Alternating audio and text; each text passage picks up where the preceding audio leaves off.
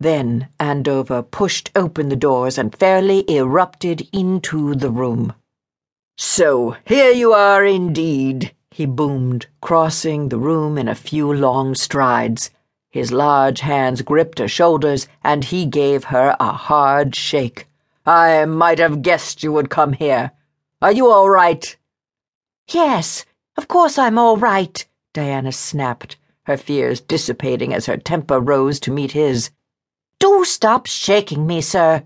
She tried to pull away from him, and the attempt merely earned her another shake.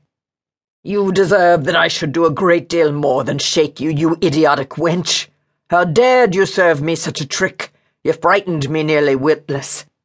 Are you quite certain you have not come to grief? The roads are treacherous in the wet, and one never knows what sort of scoundrels might be encountered along the high road. Simon, let me go, Diana commanded, trying once again, and just as unsuccessfully, to free herself. I tell you, I am quite safe. The road from Wilton is in excellent condition, and the distance is scarcely more than forty miles after all. And as for scoundrels, there are few footpads on the Marlborough High Road at the best of times, and certainly none at all in a rainstorm.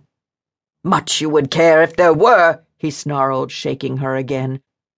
And even if you met with no mischance on the road, you will still be well served if you have caught your death from the elements. You must have been nearly the entire afternoon in heavy fog and rain. Well, and what if I was? I am not made of anything that will dissolve from a wetting.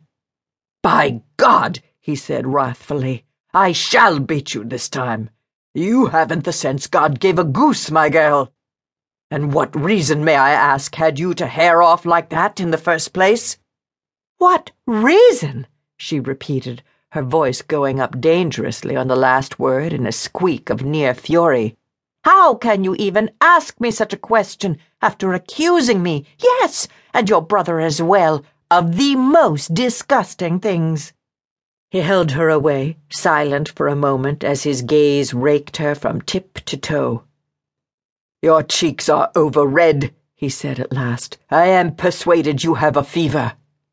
Simon, I am not feverish she said firmly, measuring her words as though she spoke to a half wit. If my cheeks are red, tis because I'm angry. She twisted again in his grasp, but still he would not let her go.